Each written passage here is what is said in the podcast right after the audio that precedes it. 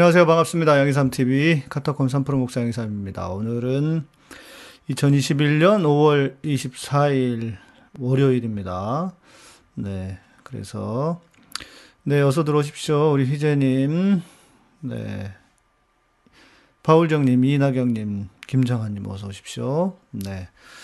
오늘은, 음, 제목에서 보시다시피, 예, 그, 지금껏 어, 역대 정말 최고의 정상회담이 아니었나 싶습니다. 네, 그래서 그 이야기를 하지 않을 수 없어서 원래는 김성애 김성애 소장님과 아, 월요일에 방송하려고 했는데 다른 스케줄이 있으시다고 해서 목요일 날 목요일 날 좀 더 자세하게 들어보고요. 아, 뭐 정치 이야기들 들어보고 어, 8시, 목요일은 8시에 방송한다는 거 기억하시고, 아, 오늘 이야기를 시도해, 시작해 볼까 합니다. 가만히 있어 보자.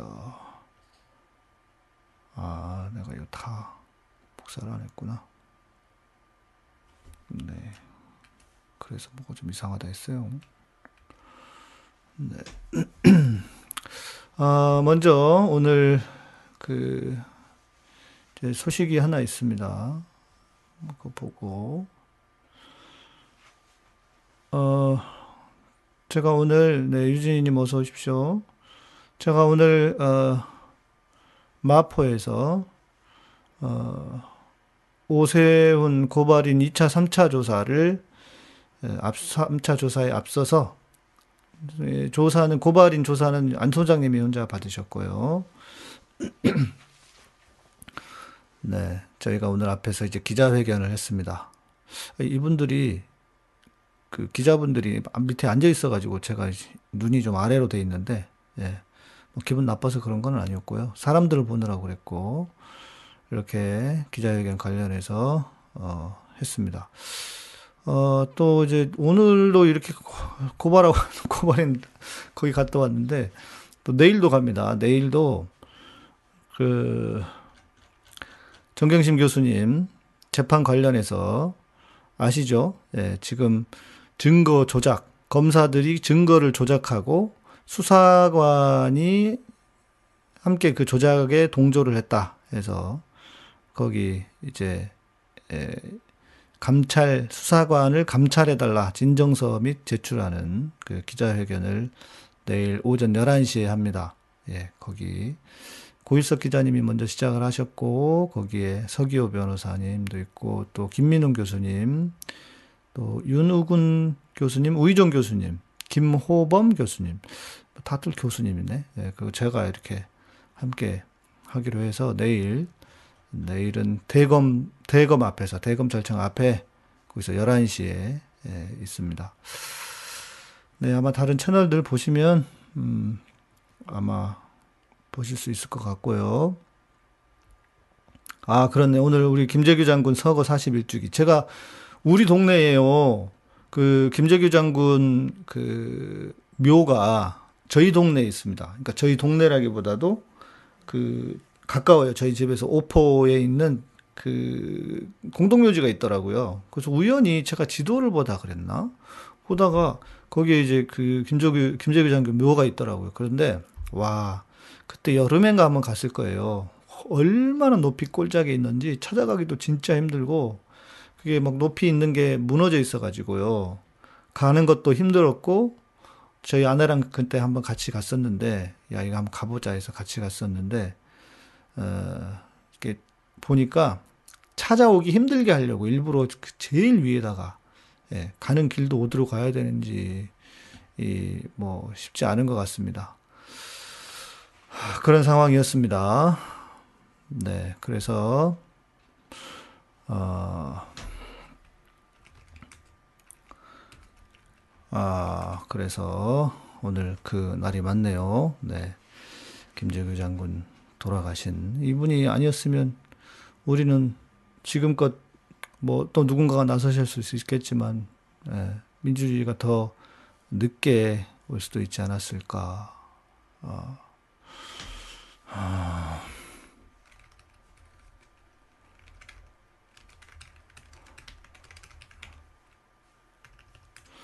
일단 지금 또 이따 얘기하겠지만 다른 건 때문에 좀 대화를 좀 하고 있었습니다. 자 그렇고요. 음. 아, 일단 뭐 사진을 좀 몇 개 보고 어, 이야기합시다. 여러분 나 뭐 다 보신 사진 사진이실 수 있을 텐데, 네. 어,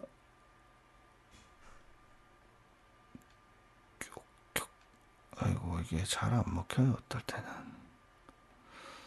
어, 아시죠? 어, 낸시 펠로시, 낸시, 낸시, 낸시 펠로시 맞죠? 하원 의원장이시잖아요. 하원 의장. 어, 이분이 어떤 분이냐면, 어, 이, 이 사진, 이거 아십니까? 트럼프가 연설을 하는데, 구라치지 마 이러면서 뒤에서 연설, 연설문을 찢어버렸어요. 이랬던 양반입니다. 예.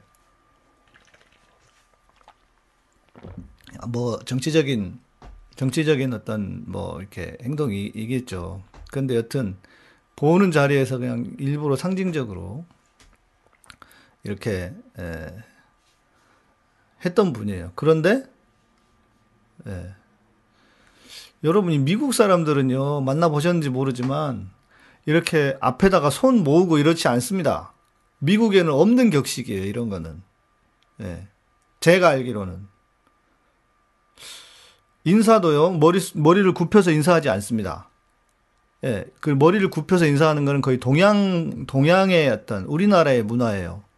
그런데 다른 사진에서 보셨겠지만 대통령하고 같이 인사도 하시고, 이렇게 머리 숙이시기도 하고, 지금 이렇게, 난 이렇게 다소곳하니 미국인을 본 적이 없어요. 예. 진짜 대단하신, 대단한 일입니다. 이거는. 그만큼 존경의 표시가 아닌가. 그러니까 우리 대통령은 어, 우리 대통령은 정말 좀 이렇게 나름 수준이 있는 곳에서 통하는 그러지 않나. 예. 우리 한국처럼 진짜 이런 전 보면서 그 생각이 들었어요. 이런 하, 말도 안 되는 그 그지 같은 정치인들과 이 언론인들이 언론이 있는 상황에서는 참 안 어울리는 분이지 않나 하는 그런 생각이 좀 들어서 너무 안타까웠습니다. 예. 뭐 여러분들 다 보셨겠지만 예. 또 요거는 음, 제가 뉴스를 보다가 요거는 제가 직접 캡처를 한 거예요. 뉴스 보다가 어, 그 회담 시간이 길어지 길어졌잖아요. 그래서 어, 이게 MBC 뉴스에 나 뉴스에 나왔는데 제가 이거 캡처해 가지고 올렸더니 많은 분들이 이걸 쓰셨더라고요. 그러니까 대통령, 우리 대통령은 진짜 사람은 이렇게 뭔가 이렇게 빨아들이는 힘이 있으신가 봐요. 예. 대통령이 조 바이든이 그러잖아요. 단독 회담했을 때 참모가 와서 시간이 지났다고 계속 얘기를 했다고. 회담을 너무 즐기다 보니 모든 것이 미뤄지게 됐습니다. 진짜 진심으로, 진, 진심으로 기쁘고 즐거워서 이렇게 하시는 거죠. 예. 예, 우리 김정아님, 대통령님만 보면 행복해집니다. 다행입니다. 네. 예, 대한민국 국민이라는 게 참, 참 자랑스럽습니다. 근데 언론 보면 참 말이 안 나옵니다. 그러게 말이에요. 예.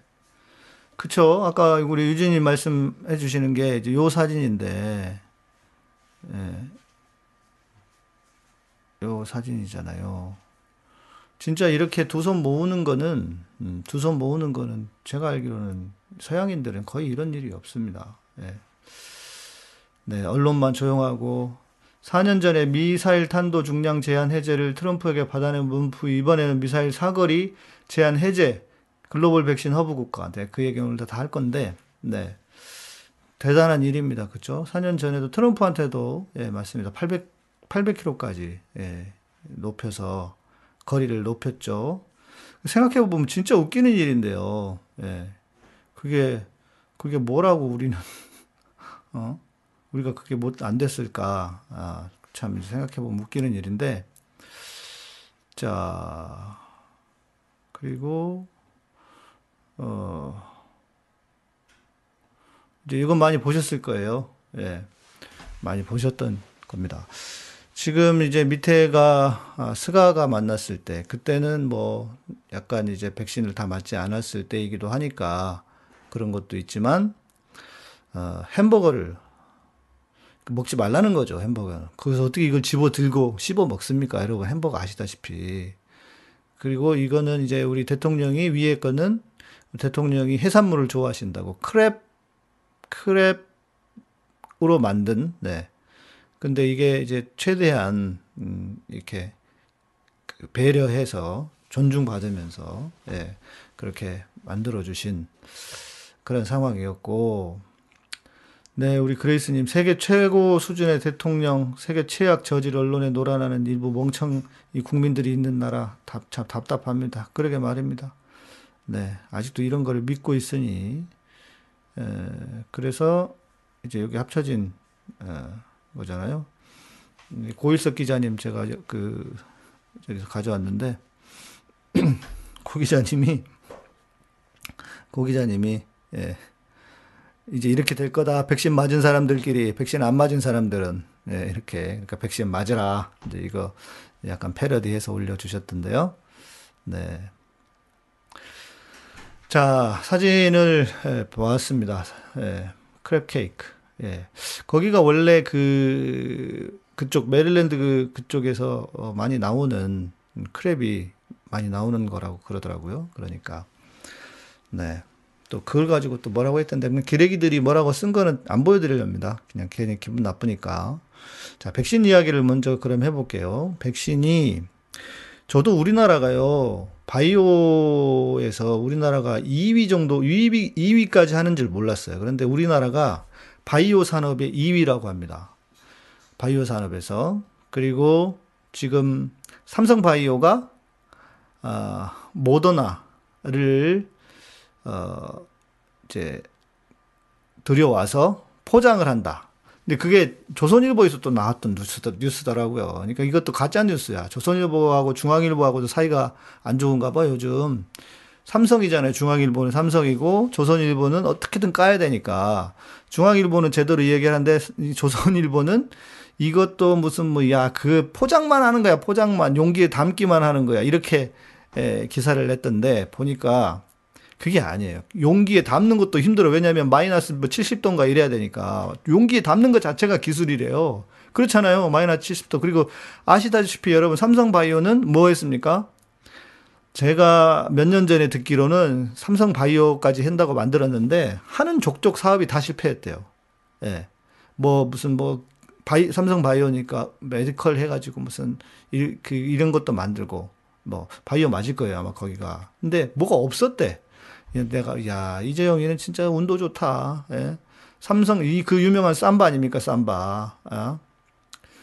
삼바 아닙니까 이게 삼성바이오가 모더나하고 계약을 했다. 근데 이게 뭐가 숨겨져 있냐면 지금 이제 바이오 산업 1위가 미국이고 2위가 우리나라래요. 2위가 2위가 우리나라인데 어, 이 1위와 2위가 힘을 합쳐서 어 코로나 이제 코로나가 실은 우리는 올 11월에 에, 집단 면역을 목표로 하고 목표로 하고 있잖아요. 그 실제 목표가 이루어질 거라고 생각을 합니다. 실은 유, 여름만 좀 지나가도 나아질 거라고 얘기하는 분들이 많거든요. 그 우리 김신곤 박사도 그 얘기를 하시더라고요. 예. 여름만 지나가도 좀 나아질 거다. 속도의 문제인데 지금 많이 들어오고 있으니까 속도가 많이 빨라질 거예요. 우리는 하루에 몇백만 명도 맞힐 수 있는 그 구조와 시스템이 돼 있대요. 다른 나라를 백신을 못 주는 이유는 줘도 안 되는 이유는 그 시스템이 없대요. 맞출 수가 없대요.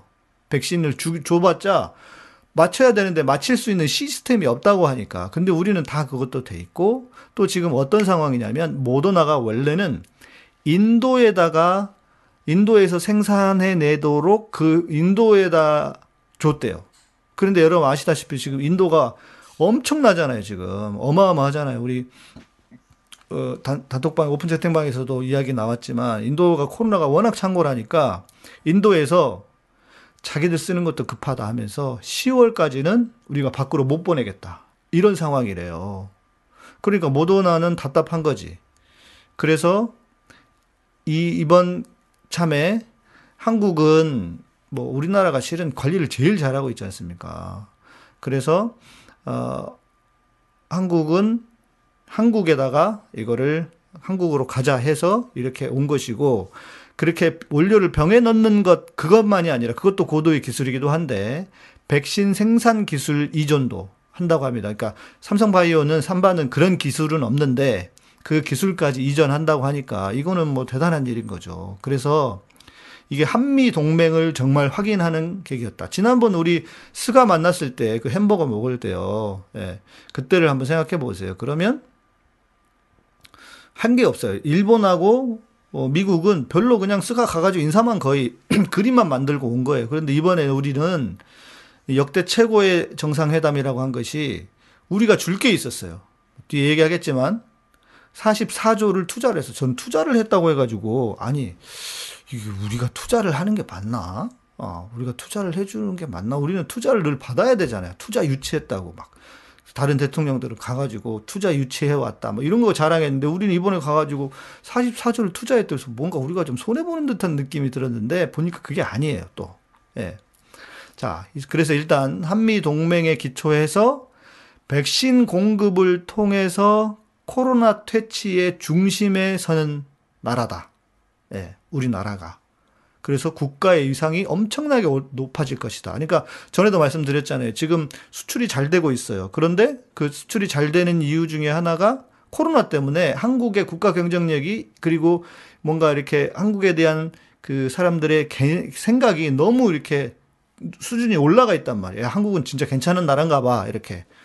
그렇게 돼 있는 상태인데 거기에서 이제 코로나까지 우리가 백신을 공급해주는 백신 공급의 어떤 그 기초라고 해야 될까. 단순히 허브가 아니라 이제 한국에서 백 신을 생산해 내서 세계에 뿌려주는 그런 거면 여러분 진짜 우리나라의 어떤 위상이 엄청나게 올라가는 거 아니겠습니까? 그러니까 이거는 뭐 언론에서 무슨 44조 주고 백신 50만 개 가져왔다. 어떤 인, 어떤 뭐 어떤 기자는 무슨 뭐 미군 50만 55만 명이라. 미군이 55만 명이. 진짜 제정신이 아니에요 이것들이. 아니 기사를 아무리 써도 그렇지 말이 안 되게 쓰려고 최대한 깎아내리려고 쓰려고 했는데 그러니까 이거 같아. 미군들한테 줬다. 이렇게 쓰 미국랑 자기는 그러니까 결국 미국에서 미군들한테만 줬다라고 쓰고 싶으니까 쓰려고 하니까 미군만 넣는데 그게 55만 개니까 미군한테 55만 미군이 55만 명입니까? 정신없는 것들 진짜 기자라고 그런 것들이 음? 뭐 그런 식의 그따위 기사나 쓰고 뭐 44조를 줬더니 달랑 55만 개만 받았다.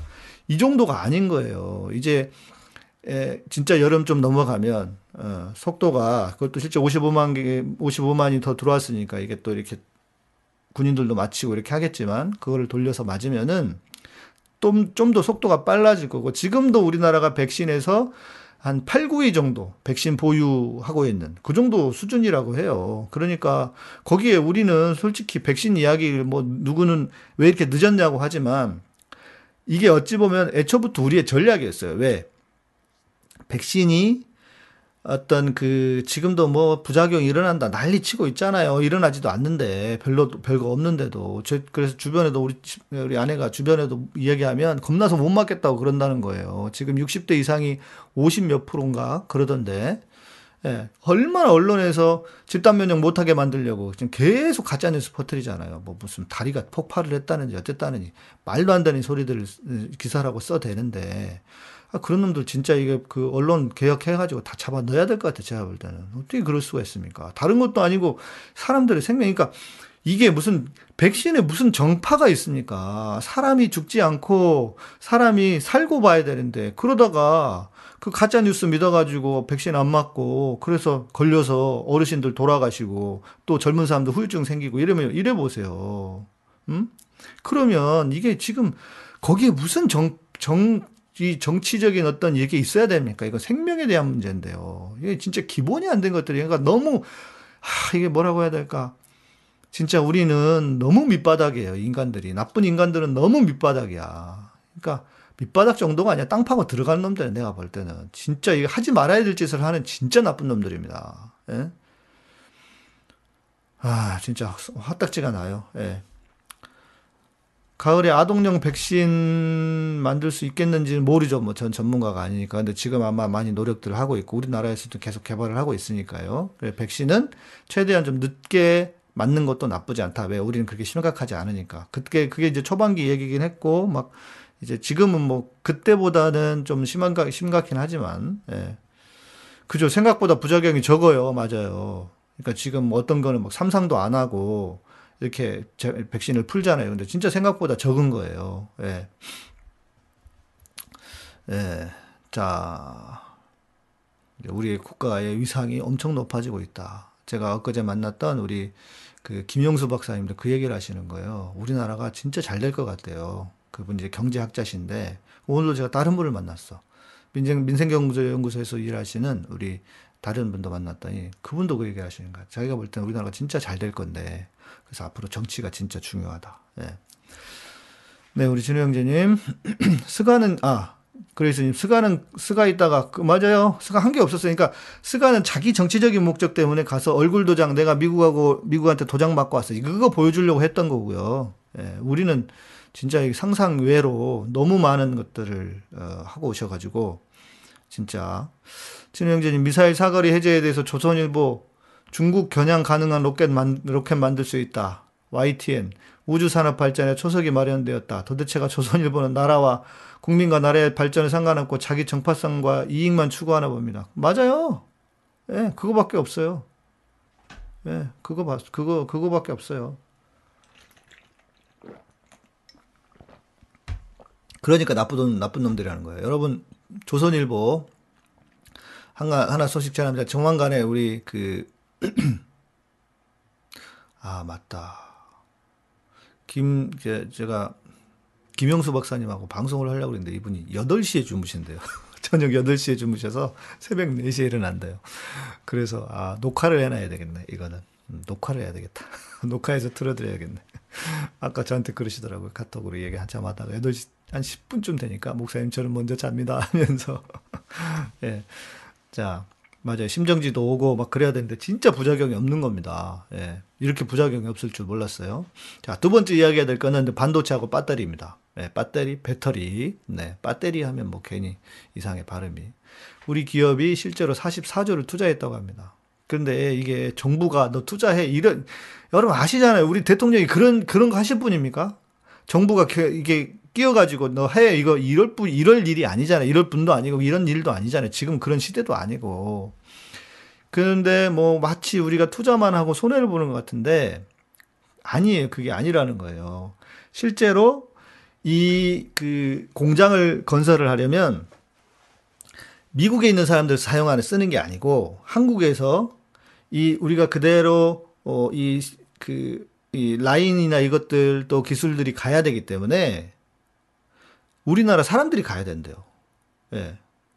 우리나라 사람들이 가서 거기서 어 만들기 때문에 이게 어떤 그 직업 그러니까 이 일자리가 늘어나는 측면도 하나 있고 또 음, 가기, 거기서 미국에서 여러 가지 세제 혜택을 준다는 거예요. 여러분 아시다시피 전기 자동차는 지금 중국이 거의 최고로 앞서가고 있습니다. 그래서 어, 미국이 미국은 공화당이 들어서든 민주당이 들어서든 상관없이 자기들이 세계에서 1등을 해야 돼요. 그런데 어떤 나라든 한 80% 정도의 경제적인 능력이 올라오면 그때부터는 무조건 까기 시작합니다. 무조건 박살을 내요.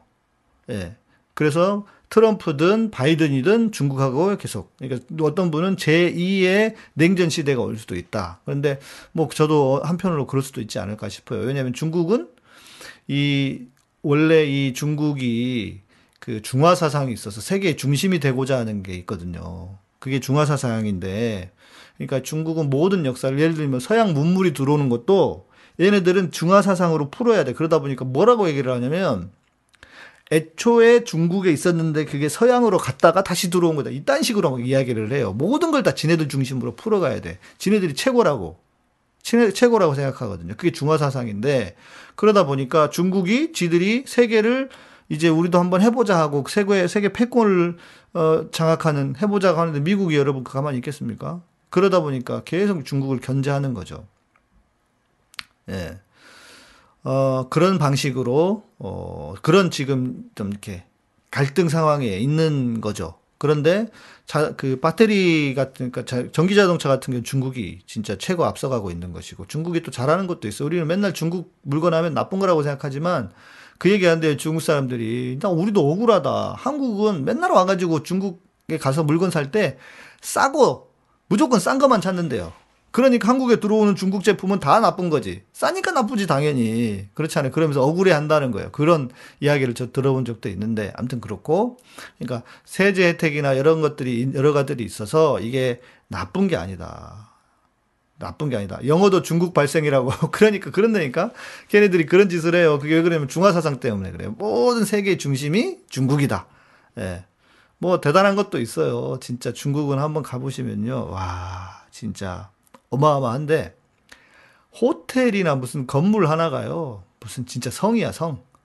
예. 진짜 대단해. 예. 자, 그래서 전기 자동차 산업에서도 우리가 이제 미국하고 협력을 하면 네. 미국도 좋고 우리도 좋고 예, 그런 상황입니다. 제가 제주도 가면 저는 제주도 갈 때마다 거의 전기 자동차만 빌려서 타는데 생각보다요 우리나라 전기차가 괜찮습니다. 예, 전기차는 현대, 기아 저는 이게 그 이 내연기관 차는 잘 신뢰 안 해요. 왜냐면 너무 약하게 만들어 아시잖아요. 수출 수출품은 좋게 만들고 그러잖아요. 그러니까 안 죽을 사람이 죽어버리거나 사고가 나면 중, 경상에 끝날 사람이 중상이 돼. 그래서, 야, 이거 진짜, 이거, 이거는 진짜 나쁘다. 근데 전기차는, 전기차는 배터리를 집어넣고 중심을 잡아야 되기 때문에 철, 철이나 이런 것도 좀 다르게 쓴대요. 그래서 우리, 우리나라의 전기차는 나쁘지 않다. 국내 내수용도.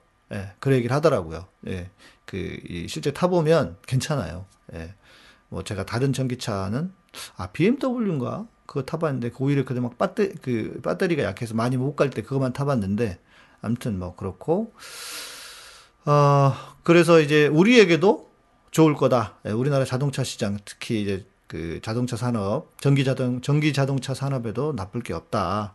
그런 거 그런 상황이고 세 번째 이제 우리 지금 계속 댓글로 여러분 미사일 얘기하고 계시는데 맞습니다. 미사일이 우리가 기존에는 800km 그것도 이제 대통령이 늘려놓은 것이잖아요. 그런데 이번에는 완전히 없었어요. 네, 완전히 없었어요. 근데 누구는 그래요. 아까 조선일보처럼 중국을 견제하기 위한 거라고 하는데 여러분 기존에 800km면요. 800km 얼마나 멀어요. 그러니까 중국 견제하는 거는 이미 이전에도 가능했어요. 예. 그러니까 미국이 우리를 통해서 중국을 견제하려고 한다고 하는 건데 그건 이미 가능했고 그런 의미만이 아닌 것 같아요. 뭐냐면 우주 시장, 우주 시장 이 아르테미스 어코드라고 하는 협약이 있대요. 거기에 지금 아홉 개 나라가 모여서 우주를 가는 우주 고속도로를 만드는 그 계획을 계획 안에서 그걸 계속 그 이제 하고 있는데 진 실행 지금 실행하고 있는데 그게 1300조 시장이래요. 1300조. 예. 오늘은 국뽕에 취하셔도 됩니다, 진짜. 1300조 시장이라고 해요. 예. 1300조. 엄청나잖아요. 거기에 우리가 포함이 되는 겁니다. 우리가 이게 그 북한이 탄도미사일 막 이런 거 만들잖아요. 우리는 그게 북한에, 미국에서 전에 뭐 누구였더라? 만들려고 하니까 국방부 장관 불러다가 그 미군 연합사령관이 불러다가 뭐 막 소리 지르고 그랬대요.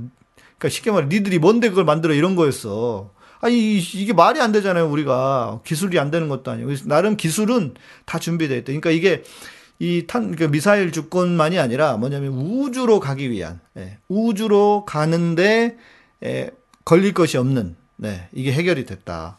아, 10월에 누리호 위성 발사 예정입니까? 예, 10월에, 예. 10월에, 네. 엄청, 지금 그러니까 이 산업도 엄청나게 1400조 시장에서 같이 개발하고 하면서 끼어들어가지고 하면서 거기서 떨어지는 게 또 있겠죠. 당연히 안 그러겠습니까? 그래서 우리 그 김현종 지금 어 무슨 일 하고 계시지? 이분이 보수인데 노무현 대통령하고 만나가지고 본인이 옛날에 우리 그 FTA 그 협력 그 FTA 나서가지고 했던 분 있잖아요. 그분이 하시는 말씀이 이거더라고요. 엄청난 일이다. 이거는 지금 이거는 어마어마한 일이다. 이게 보통 일이 아니다. 어 그러면서 박정희 대통령이 박정희가 경부고속도로를 나와서 도서를 도로를 만들었다면 그리고 어 김대중 대통령께서 어, 초고속 인터넷을 만들었다면 이것은 이제 우주로 가는 우주의 길을 만드는 놀라운 사건이다. 예. 그러니까 여러분 지금 또 들어보니까요. 우리나라가 미래의 먹거리를 만드는데 있어서 이게 그 포트폴리오가 엄청나게 좋대요. 우리는 일본하고는 비교가 안 된대. 그러니까 뭐 바이오 산업 또 무슨 어, 그이 뭐죠? 바이오 바이오가 있고 또 어 그거 그 아, 갑자기 단어가 생각이 안 나나? 요즘 왜 이렇게 단어가 생각이 안 나? 반도체, 반도체가 있고, 다 그게 10개가 있으면 둘, 둘, 둘, 둘 해가지고 우리나라의 이 그 포트폴리오가 엄청나게 좋대요. 지금 되게 미래지향적으로 포트폴리오가 만들어졌대요. 이것도 어찌 보면 모르겠어요. 잘은 모르겠지만 우리 대통령께서 또 이렇게 해주신 것도 있지 않나 하는 생각, 가이드라인을 이렇게 만들어 주신 것도 있지 않나 싶어요. 그러니까 우리가 뉴스에는 안 나오지만 대통령이 잘하시는 게 엄청 많은 거예요. 여러분 생각해 봐요. 옛날에 우리가 노무현 대통령 계실 때, 와, 전 진짜 그, 그 말이 진짜 짜증나고 듣기 싫었는데 이게 다 노무현 때문이다. 이러면서 생, 난리를 쳤잖아요. 사람들이 막 희화시키고, 응? 뭐만 해도 노무현 때문이라고 그랬어요. 그런데 어땠습니까? 실제로 우리가 지나와서 봤더니 경제가 노무현 대통령 때 제일 좋았어. 그러니까 이명박 박근혜 때하고 비교해 보면 훨씬 좋았단 말이에요. 훨씬 좋았다고. 그런데 뭐 보수는 뭐 경제와 안보와 경제는 뭐 보수가 뭐 이렇게 얘기하는 그것도 사기야. 무슨 놈의 안보야 이것들이 경제가 어디 있고 그것도 다 거짓말했어요. 예. 지금도 마찬가지예요. 대통령이 뭐 잘하시는 걸 얘기를 안 해. 언론이 보도를 안 해줘. 그러나 실제로는 우리가 대통령이 이제 퇴임하시고 나서 한참 나중에 돌아보면 야 그때 진짜 잘해 놓으셨구나. 우리나라가 그 제가 말씀드렸잖아요. 조지 서로스가 북한하고 통일만 되면 우리나라 세계 2위 국가 된다 그랬다니까요. 지금 바이오 산업처럼 미국이 1위 그리고 우리나라가 2위 이렇게 된 것처럼 전, 전 세계에서 2위 국가가 될 수 있다고 했어요. 그러니까 우리는 무조건 북한하고 북한하고 문제는 무조건 잘 해결을 해야 합니다, 여러분. 예. 통일까지는 아니더라도. 예. 통일까지는 아니더라도. 그렇죠. 예. 교과서 인물 등재돼야 되는 거죠. 예. 근데 대통령께서 그 돌아오시면서 그 페이스북에 제가 저도 공유했는데 어 그러니까 보통 자기 자랑 안 하시잖아요. 그런데 너무 정말 중요한 일을 어, 큰 일을 했다 이러시면서 그 발표를 한 그, 글을 쓰셨더라고요. 그리고 보면은 진짜 큰 일입니다. 이게 어마어마한 일인데 언론에서는 보도를 안 해. 왜? 그렇게 했다가 지지율 올라가면 예. 또 지지율이 올라가면 검찰 개혁이라든지 언론 개혁이라든지 이것을 그 동력을 얻을 수 있기 때문에 웬만하면 보, 보도를 안 하는 거예요. 그리고 국힘당에서 이 원내대표 누굽니까? 가가멜. 예, 원내대표. 진짜 생긴 약간 가가멜 같이 생겼어. 어, 내 외모 가지고 그러면 안 되지만. 그 김기현이 원내대표. 그 사람은 감옥에 가 있어야 되는 거 아닙니까? 고래, 고래, 고래고기 사건? 뇌물 받아 처먹었으면 감옥에 가 있어야지. 문 놈이 국회의원이냐고. 응? 무슨 국회의원을 하고 있어. 감옥에 가야지. 그런데 아무튼 그 사람이 뭐 5.18 때 5.18이 아니라 어, 노무현 대통령 주일날 그 12주기 가가지고 무슨 뭐 노무현 대통령의 무슨 뭐 화합 정신 어찌고 저찌고 해놓고는 다음날 바로 욕을 한 거야. 바로. 그러니까 이게 약간 정신, 정신이 오락가락 하는 건지 제정신이 아닌 거죠. 근데 왜 그런가 했더니 박시영 대표 그렇게 얘기하시더라고. 어, 화합이라든지 이런 걸로 얘기했다가 뒤에 더 욕을 한 거는 이게 약간 제정신이 아닌 이야기인데 그럼 앞에 하지를 말든지 전날. 근데 그렇게 해서라도 비판을 비난을 해야 해서 사람들에게 에, 정권 지금 대통령과 정권이 못한다고 보여주는 게 차라리 낫지.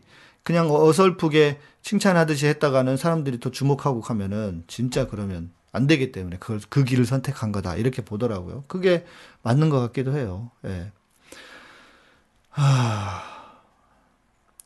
네. 진짜 우리나라 국진당은 제가 볼 땐 사라져야 돼요. 우리 국가의, 국가와 민족의 발전을 위해서 진짜 필요 없는, 하등의 필요가 없는, 진짜. 예.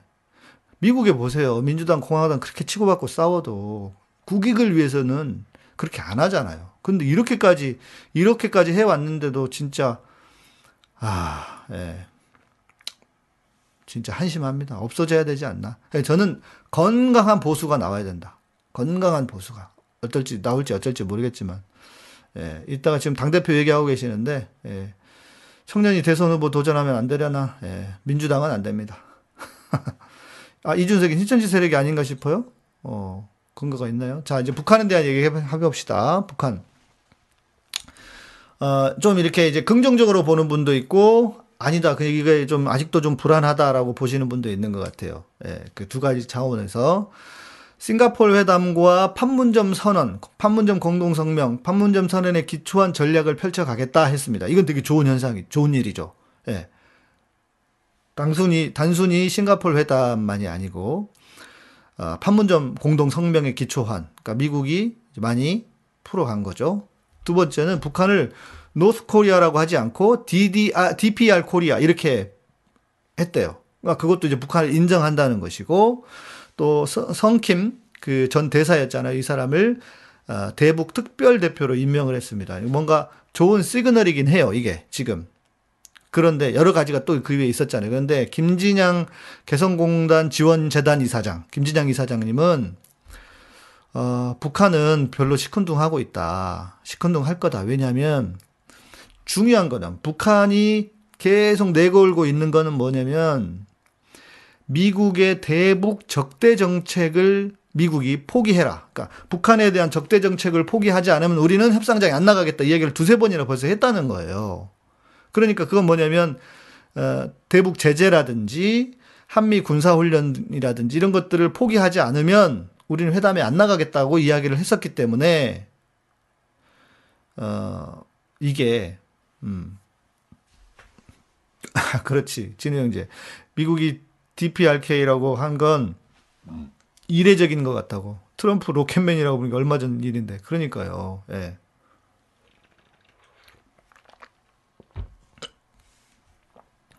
대선 연령 30대부터 안 될 겁니다. 40 몇 세인가? 그렇게 알고 있 45세인가? 그렇게 알고 있는데. 예. 헌법이 정해져 있어요. 몇 살 이상.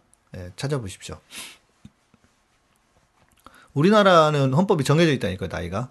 그거는 남의 나라 얘기고, 예. 그, 그 헌법을 바꿔야 될 거예요, 아마. 어, 그래서, 그니까, 우리가, 우리하고 미국은 한반도의 비, 완전한 비핵화 이야기를 했는데, 그 북한은 별로 관심 없는 상황이라는 거예요. 그게. 중요한 것은 대북 제재하지 마라. 그리고 계속 이야기하는 하면 군사훈련 하지 마라. 북한은 불안한 거예요. 여차하면 미국이 공격하면, 뭐, 실은 그 북한하고 미국하고 싸워서 누가 이기겠습니까? 어떻게 이기겠어요? 그러니까 공격하지 않는다라고 하는 이제 그것이 필요한 그게 이제 필요한 건데 그래서 별로 북한은 시큰둥할 수도 있다. 그러나 다행인 거는 우리가 그러니까 대통령께서 나, 나서시거나 아, 우리가 움직일 수 있는 좀 여지가 아, 생겼다. 그거는 반가운 반갑고 좋은 소식이 아닌가 싶습니다. 아, 40세예요. 대통령 우리나라 헌법 어, 출마할 수 있는 나이. 자, 이제 음 요거는 이제 회담에 정상회담에 관한 거고 나머지는 지금 돌아가는 좀 정치에 대한 이야기를 좀 해, 봅시다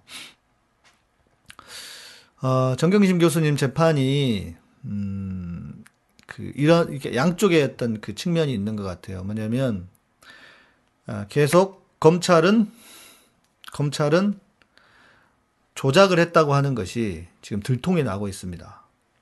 예.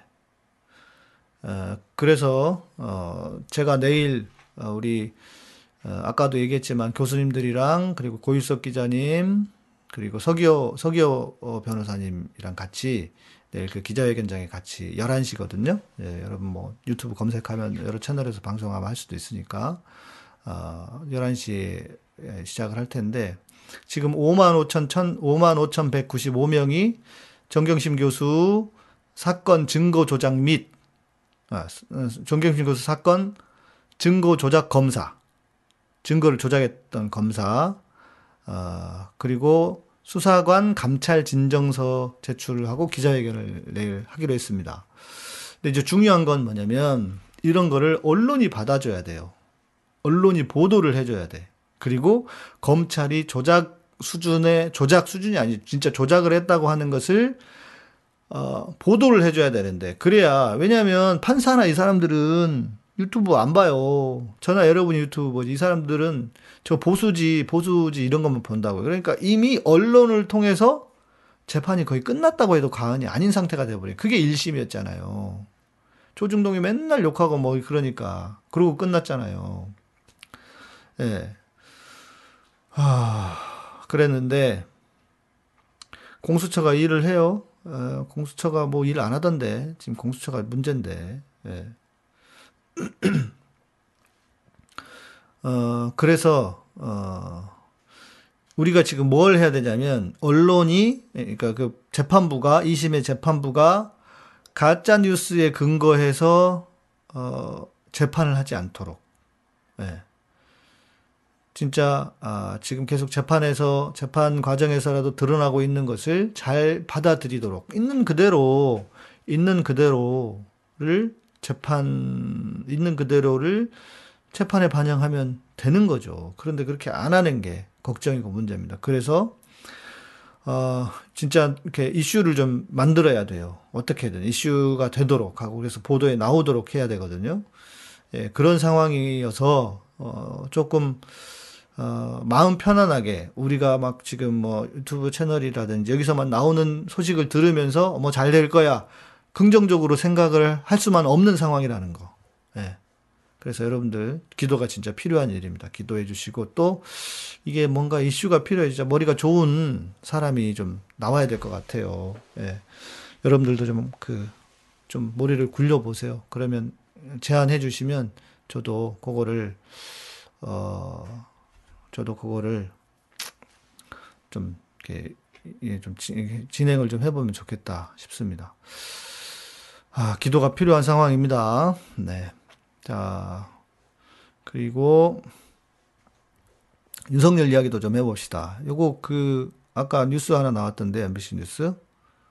네, 요거 한번 보고,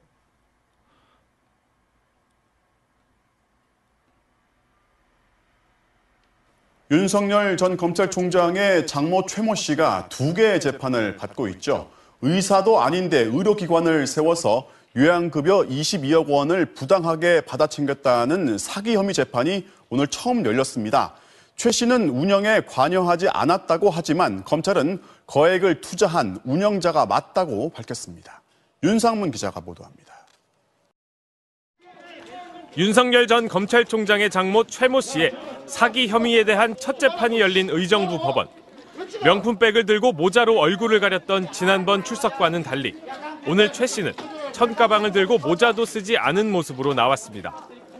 법원 앞은 유튜버와 윤 전 총장 지지자들이 얽혀 큰 혼란이 빚어졌습니다. 최 씨는 지난 2013년부터 이른바 사무장병원을 운영하며 23억 원에 달하는 요양급여비를 부정수급한 혐의로 재판에 넘겨졌습니다. 23억 원 정도 가로챈 혐의 받고 계신데 인정하시나요? 법정에선 검찰의 공소 사실이 공개됐습니다.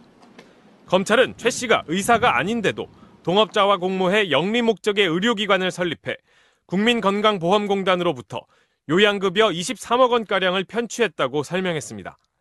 특히 최 씨가 병원 건물 인수 작업을 위해 17억 원을 대출받았는데 검찰은 이를 병원 운영에 관여한 증거로 봤습니다. 지난해 MBC가 최 씨의 17억 원 대출 사실을 보도했지만 최 씨는 줄곧 병원 운영에 관여하지 않았다고 혐의를 부인해왔습니다. 하지만 검찰은 최 씨가 동업자인 주모 씨의 요청을 받아 직원 급여 명목 등으로 2억여 원을 송금했고 사위 유모 씨를 요양병원에서 근무하게 해 운영 상황을 보고받았다고 밝혔습니다. 이 과정에서 윤석열 전 총장의 부인 김건희 씨의 지인이 개입한 정황도 처음으로 드러났습니다. 이 지인은 당초 잔고증명서 위조 사건에만 개입한 것으로 알려졌는데 최 씨의 지시에 따라 이른바 돈 심부름을 했다는 사실이 밝혀진 겁니다. 해당 지인은 최 씨가 송금을 부탁하면 자신의 계좌로 돈을 받아 최 씨가 지시한 곳으로 입금했다고 증언했습니다. 그러면서 김건희 씨와 같은 대학원을 다녔기 때문에 최 씨가 자신을 믿고 돈을 맡긴 것 같다고 말했습니다.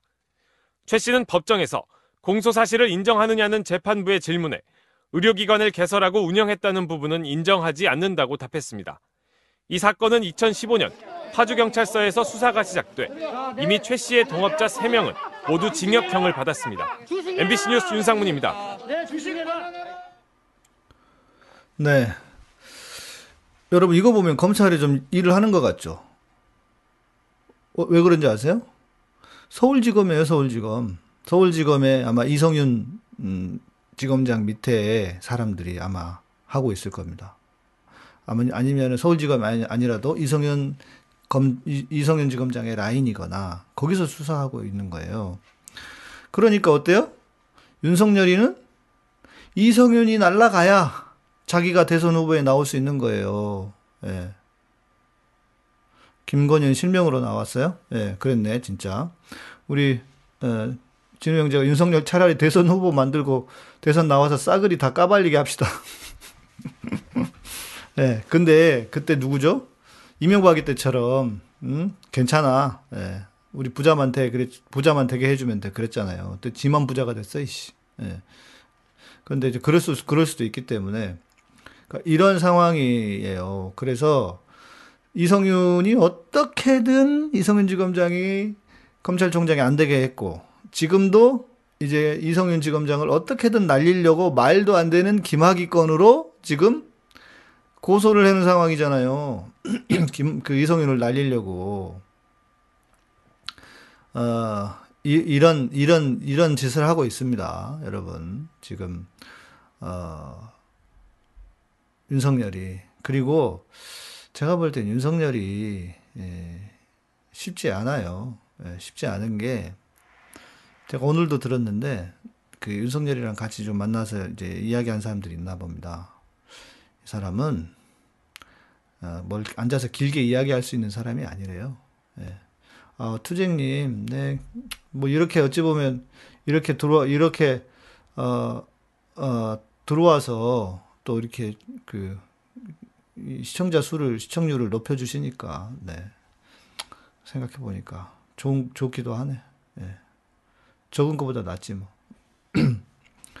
그래서 어 이렇게 가끔씩 들어오는 거 보면은 어떻게 알고 타고 들어오는 사람도 있긴 있나 봅니다. 가끔씩 검색에 걸리는 거 걸리나 봐요. 예. 어 그러면서 제가 아 윤석열이 진짜 어 그러니까 나오면 좋을 것 같아. 근데 안 되겠다.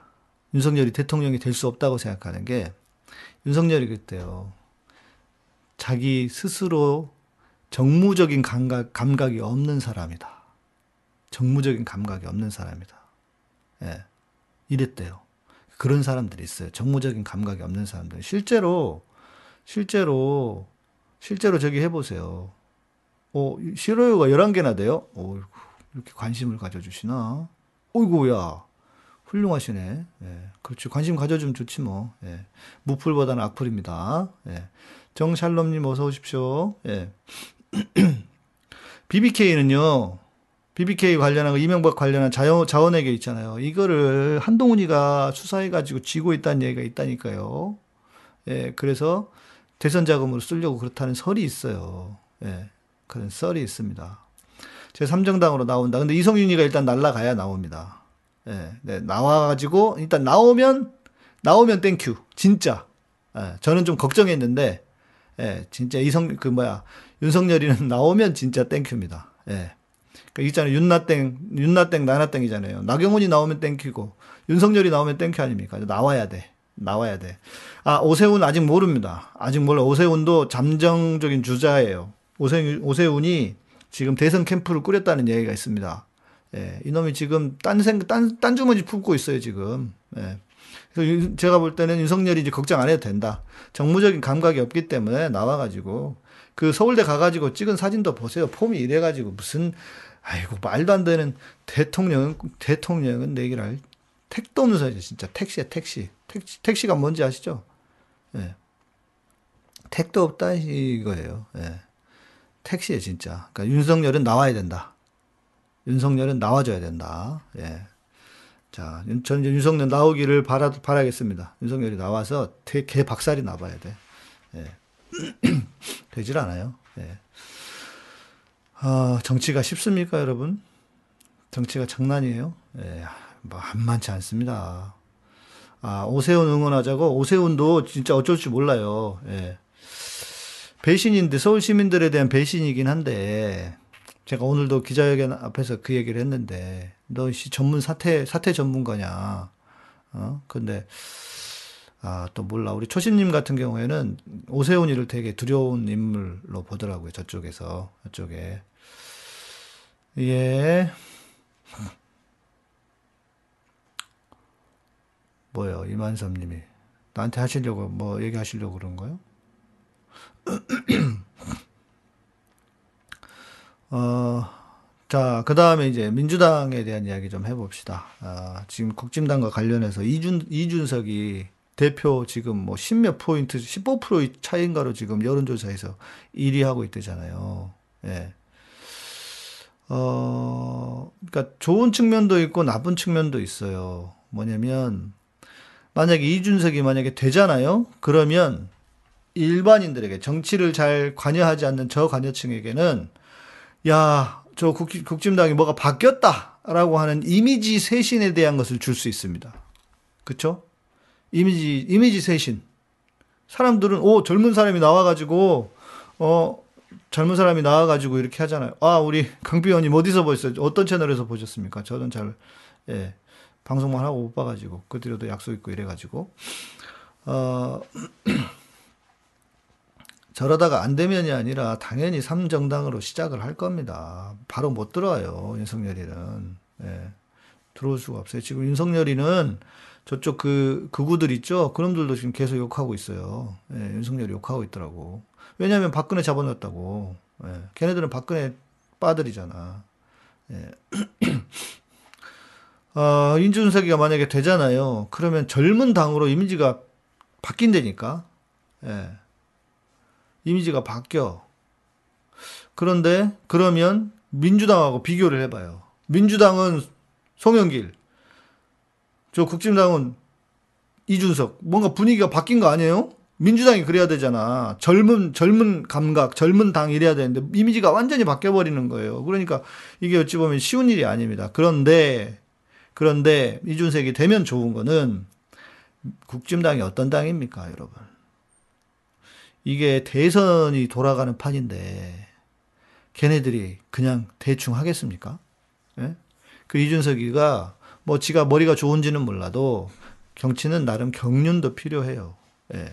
그리고 어, 이준석이는 약간 깐죽거리는 스타일이잖아요. 예, 똑똑하긴 한데 깐죽거리는 스타일이에요. 약간 좀 뭐랄까 진정성도 없어 보이고. 예.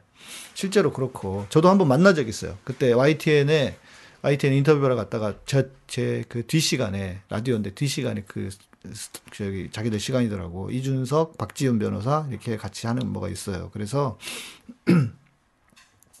인사 한번 했는데 어 대선이 있기 때문에 당 대표가 아 그렇게 하면 제가 볼 때 아수라장 될 수 있습니다. 어 이제 예를 들어서 이준석이 되면 그러면 우리 쪽에서 우리 쪽 민주당 쪽에서도 민주당 쪽에서도 이미지를 쇄신하고 민주당을 쇄신하라고 하는 요구가 더 올라갈 수가 있어요. 그렇죠? 그러면 예. 아니 그그 그, 렇게 분석하더라고요 정샬롬님 맞아 이준석은 유, 승민 앞잡이 같다는 게 그렇게 보, 분석하는 사람도 있더라고요. 예. 그렇게 분석을 하는 사람도 있는데 뭐 확실히는 잘 모르겠어요. 그러니까 민주당 이준석이 됨으로 민주당도 쇄신하라고 하는 요구가 지금보다 훨씬 더 높아질 수 있다. 예, 그거는 좋은 것도 있는 것 같아요. 그 걔네 파는 걔는 걔네 파는 걔네 파는 아사리 판이 되고 우리는 좀 더 쇄신하라고 하는 욕구가 너, 요구가 높아질 수도 있고. 근데 이제 민주당의 문제는 뭐냐면 아 제가 늘 말씀드리자면 민주당에 개파가 있어요. 그 개파에 줄 서지 않으면 개파에 줄 서지 않으면 안 돼요. 다음 정치 생명이요. 안 돼. 어, 제가 오늘 진짜 개혁적인 의원 한번 만나고 왔잖아요. 그분이 뭐라고 하냐면, 할 수 있는 게 없대요. 할 수 있는 게. 할 수 있는 게 하나도 없대. 그러니까 김한규 같은 사람 전면에 좀 내세우진데, 그렇게 당이 젊어져야 되는데, 이, 여기 민주당은 꼰대당이라니까, 실제로. 그러니까 젊은 사람이 나서면, 젊은 젊은 사람이 나서잖아요. 그러면 저 머리에 이제 피도 안 마른 게 이러면서 욕한다니까. 다선 의원들이 음? 박주민 의원도 요즘 잘 눈에 안 띄잖아요. 왜 그러냐면 박주민도 개파가 없어. 그러니까 그 개파 안으로 들어가서 들어가야만 살아남을 수 있다고 하는 것, 뭔가 거기서 그나마 해볼 수 있다고 하는 것을 알고 그 개파를 찾아서 가느라고 박주민이 요즘도 안 나서잖아요. 그러니까 재선만 돼도 색깔이 바뀌는 거예요. 제가 좋아하는 이재정 의원, 이재정 의원도 뭐 외교, 외통위에 가 있어서 그런 것도 있지만 무슨 다른 이야기 잘 안 해. 안타까워요. 이 민주당의 분위기야. 나이가 정든 많든 1대1로 그냥 그렇게 해서 줄을 세우는 거 하지 말아야 되는데 지금 민주당이 그 짓을 하고 있다니까. 줄 세우는 걸 하고 있어요. 음? 진짜 걱정입니다. 민주당이. 이 민주당이 바뀌어야 되는데 진짜 꼰대 전당이 돼가고 있다니까요. 예. 왜 눈에 띄네님 김용민 의원 잘하죠. 특이한 거예요. 진짜 특이한 거예요. 초선이잖아요. 그리고. 그러니까 김용민, 김남국 이런 사람이 진짜 제대로 된 정치를 해야 된다고 저는 생각해요. 예? 그런데 재선만 돼도 조용해져. 음? 문제가 뭐냐면 민주당이 기득권 전당 정당이 되어 가고 있다는 겁니다. 지금. 그게 문제예요. 김용민 의원 같은 사람이 몇, 몇 명일까? 여러분, 초선이 80명이래요, 80명. 여자는 이수진 의원, 판사 출신. 몇 명 없어요. 안 보이잖아, 눈에 안 띄잖아. 그리고 조금만 열심히 하고 막 하잖아요. 야, 그러면, 어, 야, 너, 너 너무 튀지 마라. 위에서 이렇게 찍어 누른대요. 이게 지금 민주당의 분위기라니까요, 여러분. 답답할 노릇입니다. 답답할 노릇이에요. 음? 음? 우리 서둘님. 그리고 아까 우리 서둘님이 그 윤석열 기사 올려주면서 그게 이번 주에 나올 윤석열 관련한 거냐 했는데 아니랍니다. 제가 어, 좀 알아봤는데 에, 힌트 조금만 드리면 윤석열 도장하고 관련돼 있는 거래요. 나머지는 열린공감 TV에서 최초 보도를 해야 되기 때문에 에, 제가 다 말씀을 드릴 수는 없고 윤석열 도장하고 관련돼 있다. 그걸 이제 에, 열린공감 TV에서 보도를 할 것 같아요. 에, 그러니까 이거 같아요. 지금 바울정님이 민주당 원래 개파 정치로 지들끼리 다 해먹던 당이었는데 대통령이 대표할 때 잠시 좋아졌다 다시 도루묵된 듯. 이해찬 이해찬 대표가 할 때까지만 해도 괜찮았습니다. 그죠? 잘 보시면 그나마 이해찬 이해찬 대표 때까지만 해도 괜찮았어요. 삼선 반대하면 어떨까요? 삼선까지 하고 삼선까지 하면 지역구 바꿔라. 예, 지역구 바꿔라. 이런 뭐 이야기는 있더라고요. 이런 건 있는데 되겠습니까? 여러분 그게? 국회의원들이 어떤 놈들인데? 정권 바뀌어도 괜찮아. 나만 배지 달면 돼. 이런 놈들인데. 음? 이런 놈들인데. 국회의원들이 그런 거예요. 민주당도 그렇지 않기를 바라야 되는데 과연 민주당이라고 다를까? 어? 진짜 걱정입니다, 여러분. 민주당이 그래서 차라리 이준석이 같은 애가 저쪽 당이 돼가지고 어 대- 대표 되면 야 민주당도 해가지고 그냥 비대위 체제로 그냥 바꿔버리라고 하든지 우리 우리가 좀 나서서 야 이러다 진짜 대선 지겠다 하면서 차라리 그래서 나는 이준석이 됐으면 좋겠어요. 예. 제일 좋은 건 나경원이 되는 건데 나경원이나 저기 누구야 어, 전 원내대표가 되는 건데 자, 생각해봐요. 그래서 제가 볼 때는, 우리 지금 그 댓글에서도 말씀하셨지만, 제가 볼 때는 이낙연이 되고 나서 진짜 당이, 당이 다시 개파 정치로 돌아간 거예요. 그 답답하다니까 화가 나고, 민주당이 원래 그런 당이 아니었는데, 그나마 대통령과 대통령이 대표하시면서, 그리고 생각해봐요. 그때 안철수가 다 몰고 나갔잖아요. 얼마나 땡큐였습니까. 그랬는데, 그리고 이해찬 대표가 하면서 그랬는데, 도로 옛날 모습으로 돌아간 게 아닐까. 여러분 생각해 보세요. 오죽하면 이해찬 대표가 이해찬 대표가 지금 이재명 지사 쪽하고 손 잡아서 하는 것 같아요. 예. 다행이라고 생각해요, 저는. 예. 진짜 다행이라고 생각해요. 이해찬 대표가 예. 아, 진짜 민주당은 진짜 이렇게 가면 안 됩니다. 국민들의 뜻을 버리고 저버리고 지지자들의 뜻을 저버리고 대의민주정치라는 것이 지지자들이 원하는 걸 해야 되는 거 아닙니까 국회의원들이?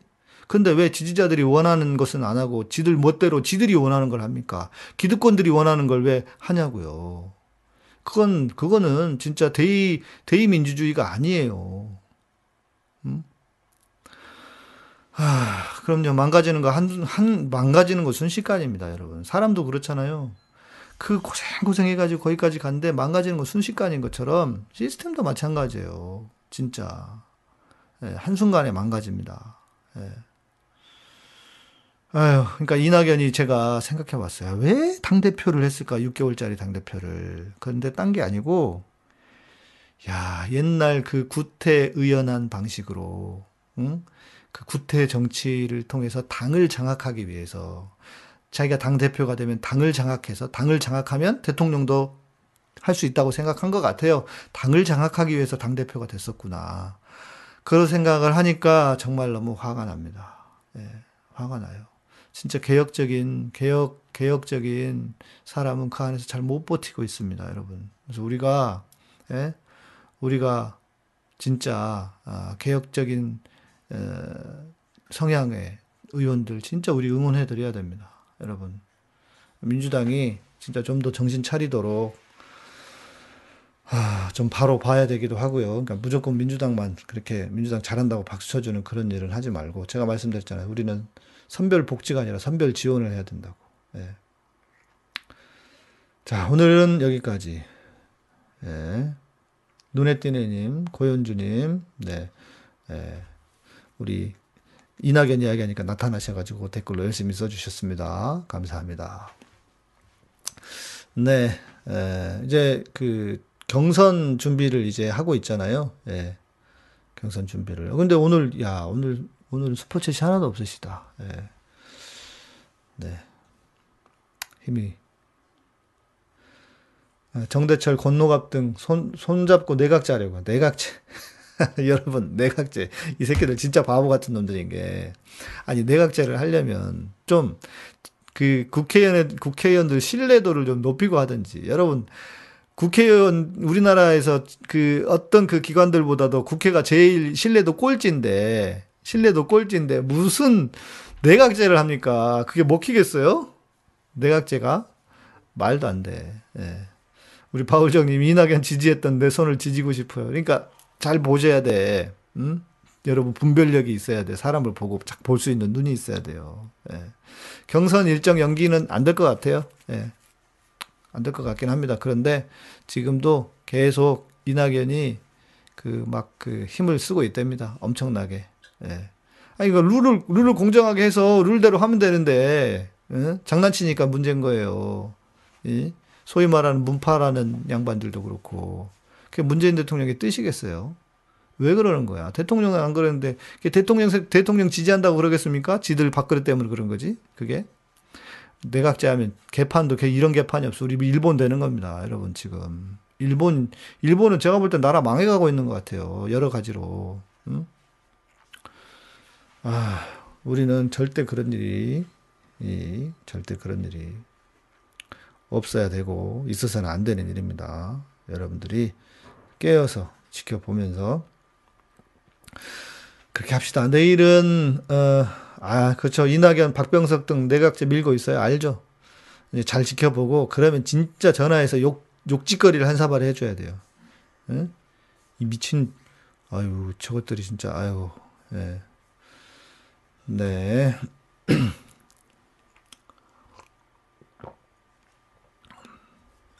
일본은 여러 뭐 여러.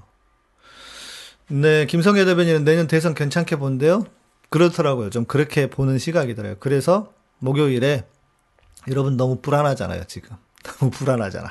이, 이게 윤석열이도 기어 나오고 막, 이 지지율은 막 떨어지고 있고, 불안하잖아요. 그래서, 어, 이제 그런 시각도 있다. 김성애 대변인이 왜 예, 내년 대선을 어, 좋게 전망하는지, 긍정적으로 전망하는지를 좀 들어봅시다. 쭉쭉 제가 다 질문도 할 테니까, 여러분들 들어오셔서 질문도 하시고, 방송은 대신 8시라는 거 잊지 마시고요.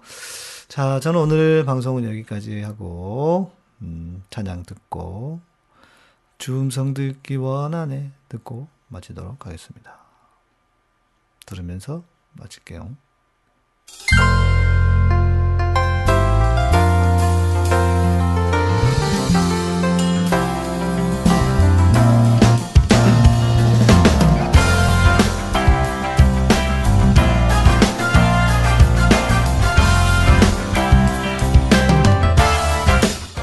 불안한 여러분들, 예, 불안한 여러분들 위로를 좀 해드리려고 그래서 그래도 예, 그래서 김성애, 김성애 대변인과 좀 목요일날 방송하면서 얘기했습니다. 네, 목요일날 김성애 대변인 나옵니다. 근데 시간이 8시예요. 왜냐면 어, 너무 늦으면 안 돼. 서울의 소리 직원들 퇴, 퇴근하셔야 돼가지고 우리가 10시에 방송을 할 수가 없어. 네. 네. 그러니까 라이브로 오시면 좋은데 많이들 예, 널리 알려주시고 예. 아, 민주당은 싫지만 이재명은 해봤잖아. 2012년 선거 reverse 기대해 봅니다. 네. 네, 오실 수 있는 분들 좀 그리고 그런 분들 오셔서 질문도 해주시고 예, 그러면 아주 역동적으로 방송을 잘 할 수 있을 것 같습니다. 네. 정진아님 감사합니다. 네. 내일은 10시에 합니다. 내일은 원래대로 어, 내일은 열린공감 TV를 안 가기 때문에 어, 김신권 박사와 함께 주제는 이겁니다. 어, 종교가 개혁될 수 있는가? 예, 그 주제로 음, 방송하겠습니다. 아, 마지막에 왔지만 내용 좋았다고요? 네, 고맙습니다. 서둘님. 감사합니다. 내용 좋았는데 오늘 또 다들 그냥 가시나? 예, 마무리 도장 한번 찍으시고. 네. 자, 여러분, 이 제가 마지막 밑에 써드리잖아요. 요거는 이제 제가 쓴 곡들이에요. 예, 제가 쓴 곡들의 음반을 들려드리는 겁니다. 그러니까 검색해서도 들어보시기도 하고 유튜브에는 없어요. 음원 채널에 음원 음원 사이트에 있습니다. 주님만을 경배해 평생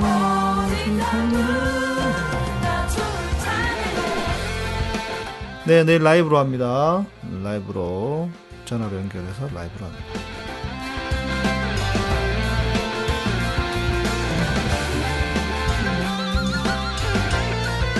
네, 여기까지 합시다. 또 너무 길어지니까요. 자, 여러분 오늘도 수고하셨고요. 감사합니다. 오늘 또 제가 좀 네, 드린 말씀이 뭐 분석까지는 아니지만 도움이 되셨길 바라고 아, 뭐 민주당이 답답하고 속이 터지긴 하지만 너무 걱정하지 마시고요. 항상 세상은 100으로 돌아가지 않습니다. 한 7, 80%만 돼도 잘하는 거고 다행히 보니까 그 이제 김용민 의원이라든지 또 개혁적인 분들이 목소리를 내고 있어서 어 다행히 예, 마음에 안 드는 어 측면이 분명히 있지만 다행이라 다행이다 생각되는 부분도 있는 것 같습니다. 좀 더 지켜봐야 될 것 같고요. 그런 것도 물어보십시오. 우리 그 목요일에 김성애 예, 대변인 오시면 민주당이 이렇게 죽쓰고 있는데 선거가 괜찮겠냐 이런 것도 물어보시고 진짜 물어보고 싶어요. 저도 민주당 리스크. 예. 네, 그래요. 고맙습니다. 여러분 감사드리고요. 네. 멤버십, 아, 저희 멤버십 최근에 한 분 가입하셨어요. 5월 달에 세 분 가입하셨더라. 어젠가 가입해 주셨던데, 여러분, 멤버십 가입 부탁드리고, 어, 카타콤은 멤버십과 또 스포츠과 후원으로 운영됩니다. 또 구독, 좋아요, 알람 설정 해주시고요. 저는 내일 밤 10시에 뵙도록 하겠습니다. 평안한 밤 되세요.